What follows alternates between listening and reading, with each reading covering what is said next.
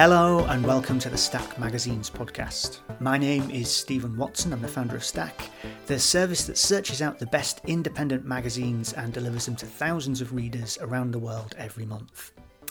This week I'm speaking to Sean Gassimatari, editor in chief and creative director of Spiral, the magazine that takes a creative look at American football.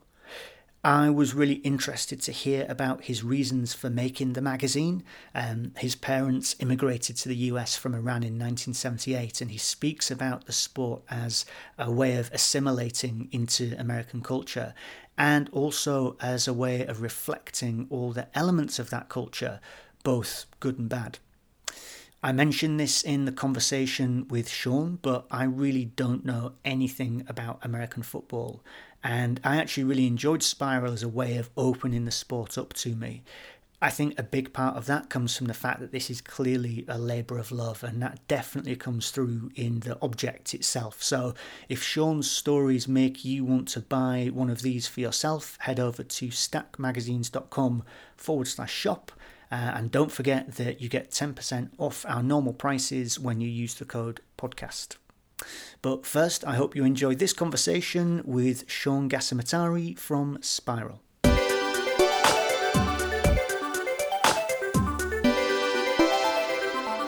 Sean, thank you so much for making time to talk.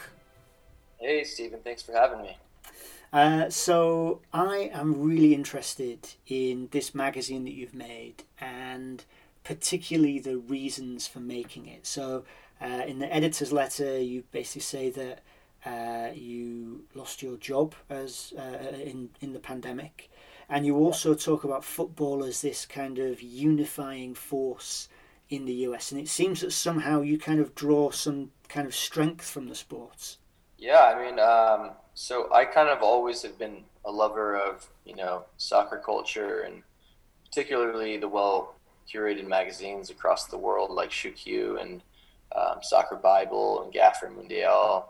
And I just always felt there to be this sort of void for American football. And, you know, my parents were immigrants to America. They arrived um, in San Francisco in 1978 as a result of the uh, Iranian Revolution. And my dad quickly kind of fell in love with American football, even though he was such a passionate supporter of soccer. Hmm. And um, in that time, in the, in the 80s, uh, the San Francisco 49ers were basically what the New England Patriots were for the past like 20, 30 years. And so I think for many immigrants going to any country, sports serves as this way to really assimilate into a certain society. And so I would basically grow up with a love for American football over soccer. But as I would kind of really kind of understand why he loved soccer towards my teens, um, I, I really enjoy the sport through you know the culture like so the mm. magazines i was just talking about and so i always felt there to be this sort of void for american football and I've actually been working on this magazine idea since about probably 2018 and just writing my notes about it and like what I'd want out of it. Um, and so as the pandemic hit, um, I was doing freelance design work, even though I went to school as, as a uh, writer. So I studied journalism at Cal State Northridge. And um, so I always had a writer's background, but I kind of segued my way into design and art just because I was just fascinated by like the arts. Um, so as as the pandemic hit, like a lot of my freelance stopped, and I just felt like if there was a time for me to actually pursue this like passion project, now was the time. Mm-hmm. And so I really dedicated myself into doing so much reading and just writing and uh, really contacting, you know, the network of creatives that I, I had um, brushed shoulders with and worked with, and people were just really down with this idea. And, and to your point of this kind of unifying force football in from all the studies I've done, football has kind of shown, shown to be this reflection of America and, and all the good things and all the bad things. And having grown up as a 49er fan, um, I was very close to the situation with Colin Kaepernick and him taking a knee. And I, I, I understood that, you know, he wasn't, he was kind of being blackballed from the league because of the politics that were attached to it. Hmm. And I just thought that was really wrong, and I, I just kind of wanted to make this magazine more than just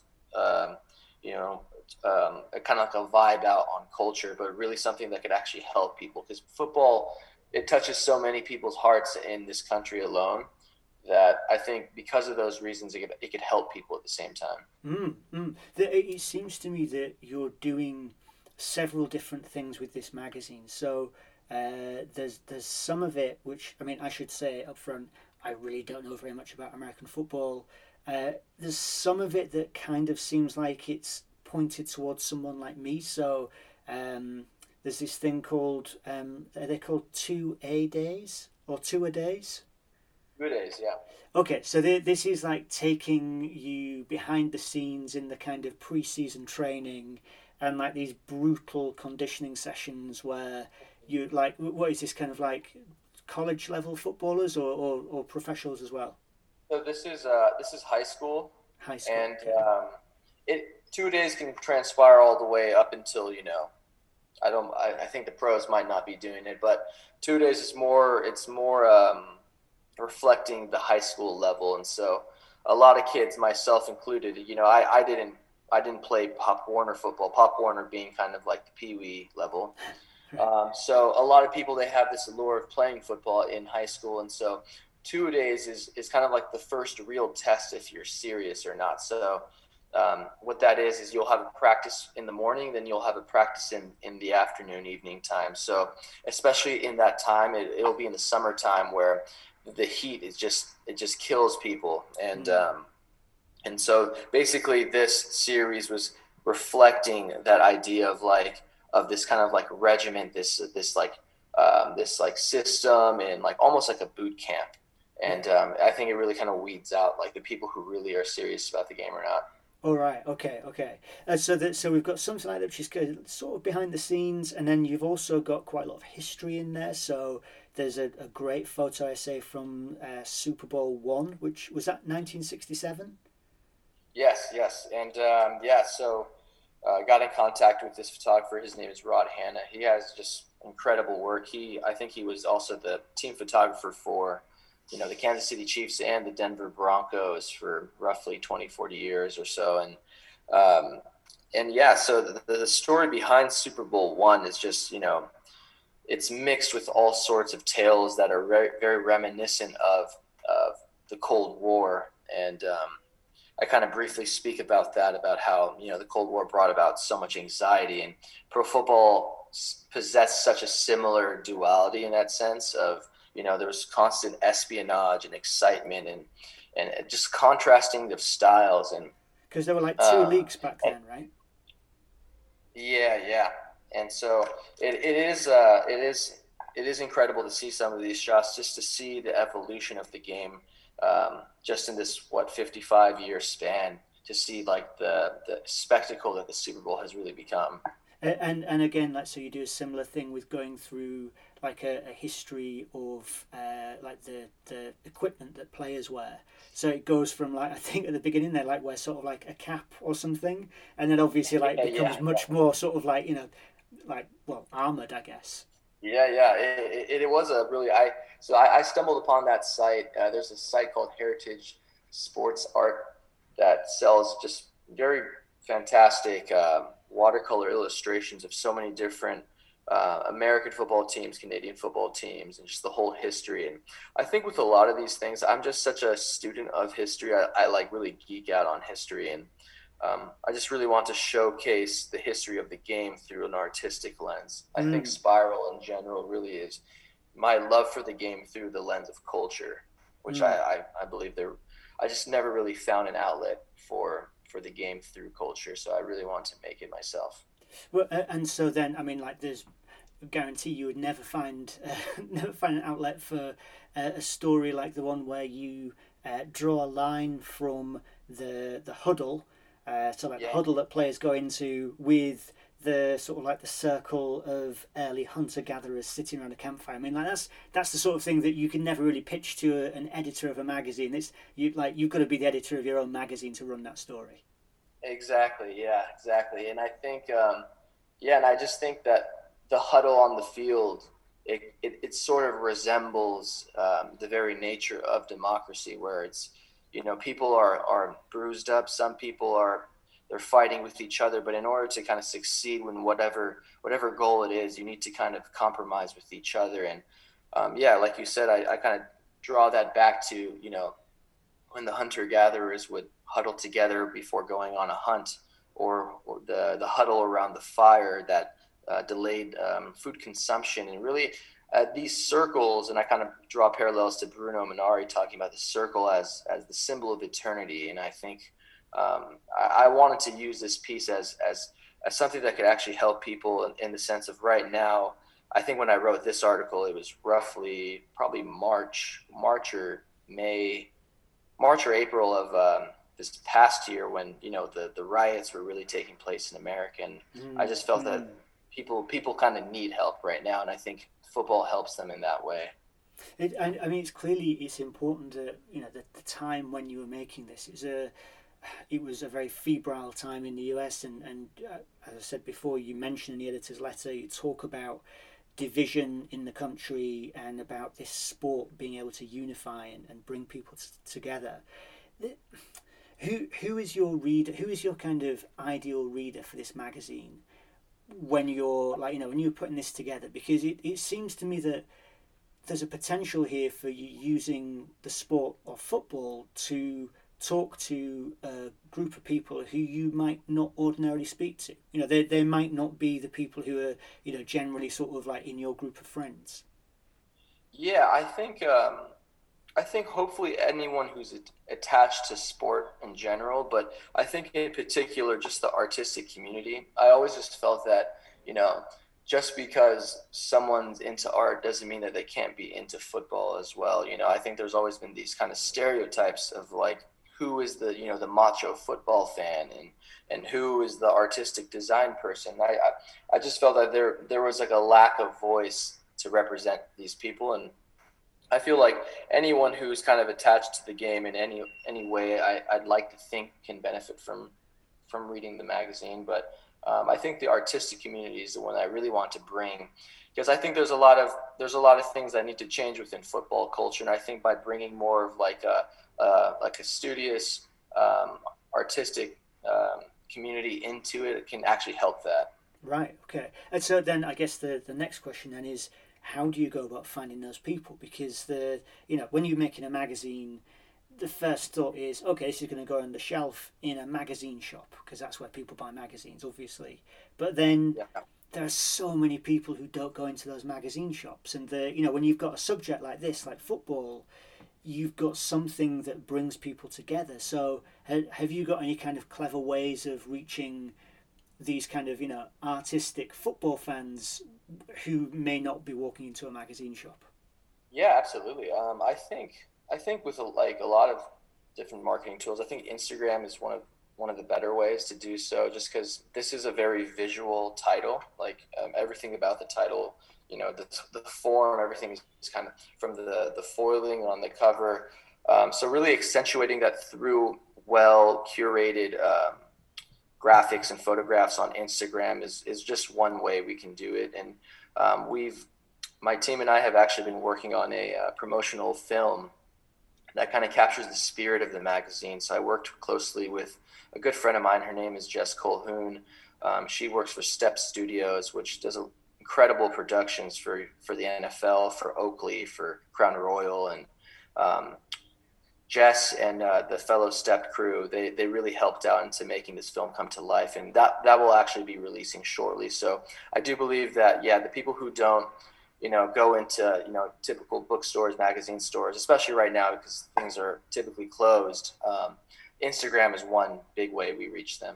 Mm, mm, sure, and then I guess on Instagram you can really make the most of probably the magazine's most distinctive feature, which is that big, chunky, orange, yeah. spiral bound spine. So, at, at, what point did the spiral binding come into things?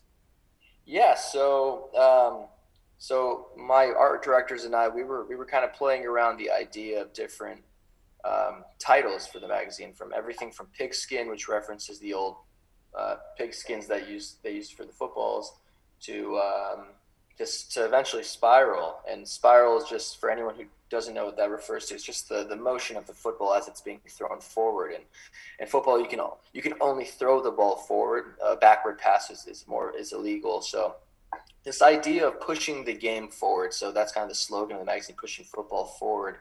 And then because of that, um, we thought, oh well, it would be cool if if the magazine itself was a spiral binding.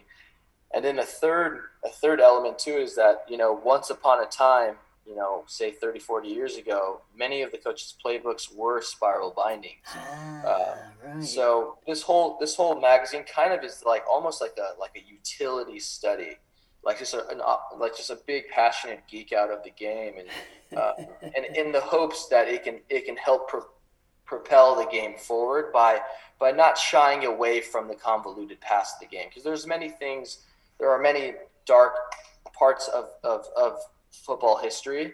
But I think instead of shying away from them, is really kind of tackling it head on, and, and in, in that way, we can kind of all go forward.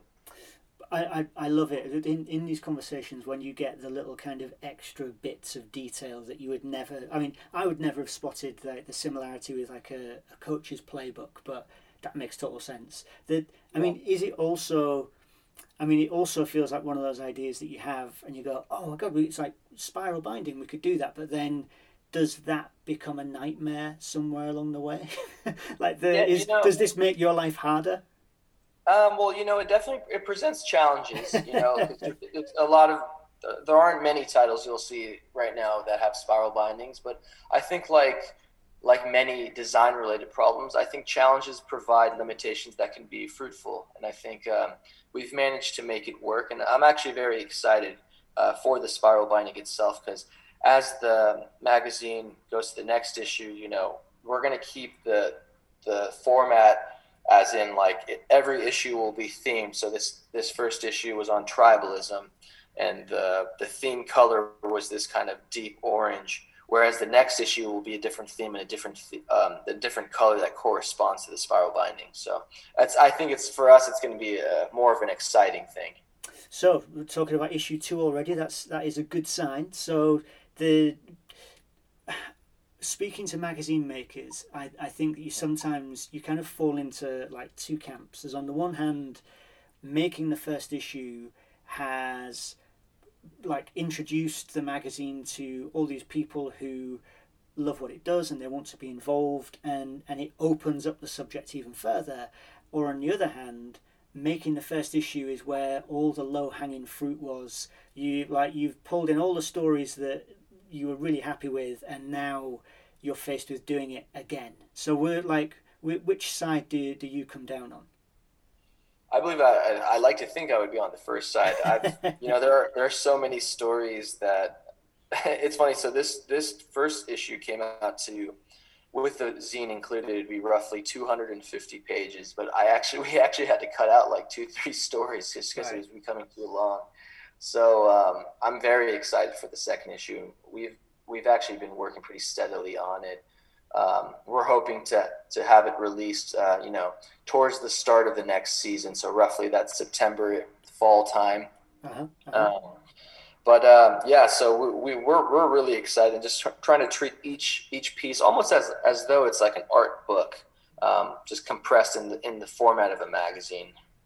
Uh, well, so I'm interested in picking up on something that you just mentioned with the like engaging with the kind of darker side, and that so the way that you present this magazine, I think it's quite striking that it's a very beautiful looking magazine. So the you know this sport that I think of as like you know kind of big brutal sports with all that, the glitz and glamour, you've shown a very different side to it how do you then bring in this darker side to football and engage with that, uh, you know, within the same aesthetic? Yeah, absolutely. I think, um, well, one example is so that the next issue will kind of deal with more of the, the technological side of the game. I think one avenue that is not just worth exploring, but needs to be explored is, you know, the the brain damage that is really being caused on many athletes, especially the former athletes. So CTE and really showcasing, you know, what is going on behind the scenes, what is perhaps being covered up by many bigger, bigger um, leagues such as the NCAA, etc. Um, and so it's, it's really kind of tying in the right writers and the right artists to showcase this in a, in a positive way, I think. Mm-hmm. And I was also interested in this issue in the places where you kind of let yourself go out beyond football. So there, there's an interview with the artist uh, Devin Troy, is it Strother? Um, uh-huh. So who I'd, I'd, I'd come across him before, like mainly for uh, his art, which kind of subverts those like racist African American kind of images yeah. and, and, iconography. Mm-hmm. But he doesn't seem to have much to do with football. So, what, like, what was the, the kind of what was the decision process with bringing him in? Yeah, absolutely. So, with the Q and A section, I I think I want to kind of more tie in just individuals we want to bring into the sphere of football, whether they have a loose connection or not. I believe it's like, as the editor, I'd like to, to, approach it that, you know, these are people that the football community should know about.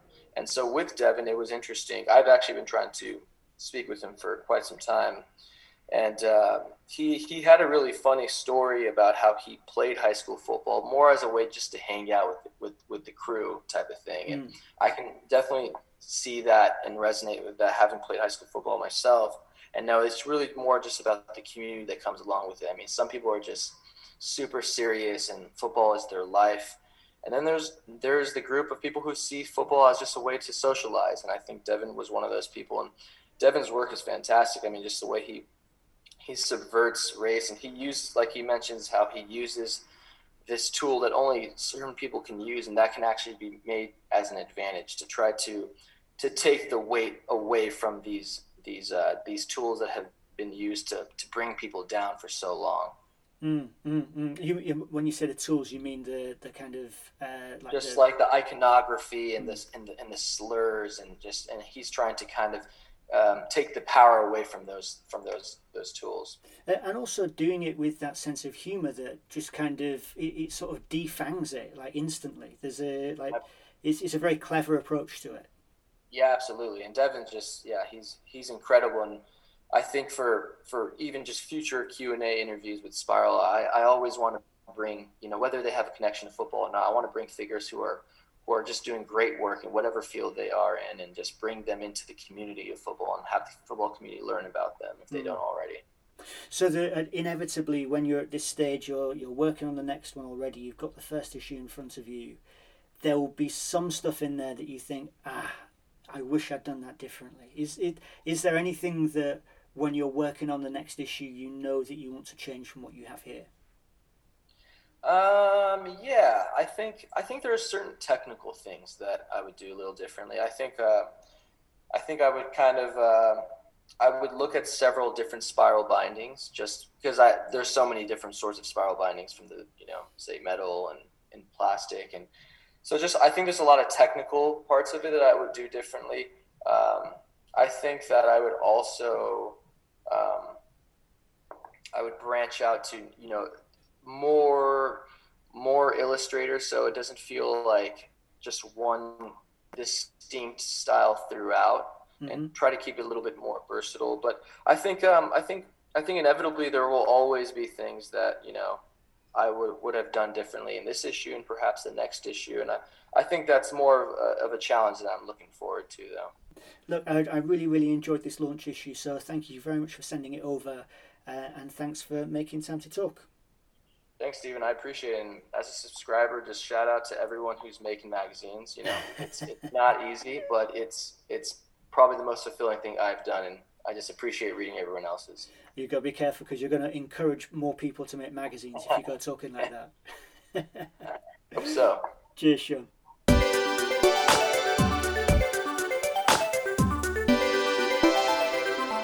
Okay, that's all for this week. I would like to say thanks again to Sean for speaking with me. Again, if you want to buy a copy of Spiral for yourself, head over to the Stack Shop and search for it there. Uh, and of course, use the code podcast to get 10% off all our magazines. That is valid for our subscriptions too. Uh, we pick a different independent magazine every month and deliver it to our subscribers all around the world they never know what they're going to get next. Uh, so if you want to join that club, uh, use the code podcast, uh, and again, you'll get that 10% off. I'm going to be away for the next couple of weeks, so we won't have a new episode next week or the week after. Um, and then I'm very excited that we're going to be moving into a new office in the middle of June. Um, after more than a year of sitting here working at home, that feels like a major step back towards normality. Um, but of course, setting up a new office is going to take a ton of work. So this is basically me now just getting my excuses in early and saying that I might not manage to put up our next episode for a little while.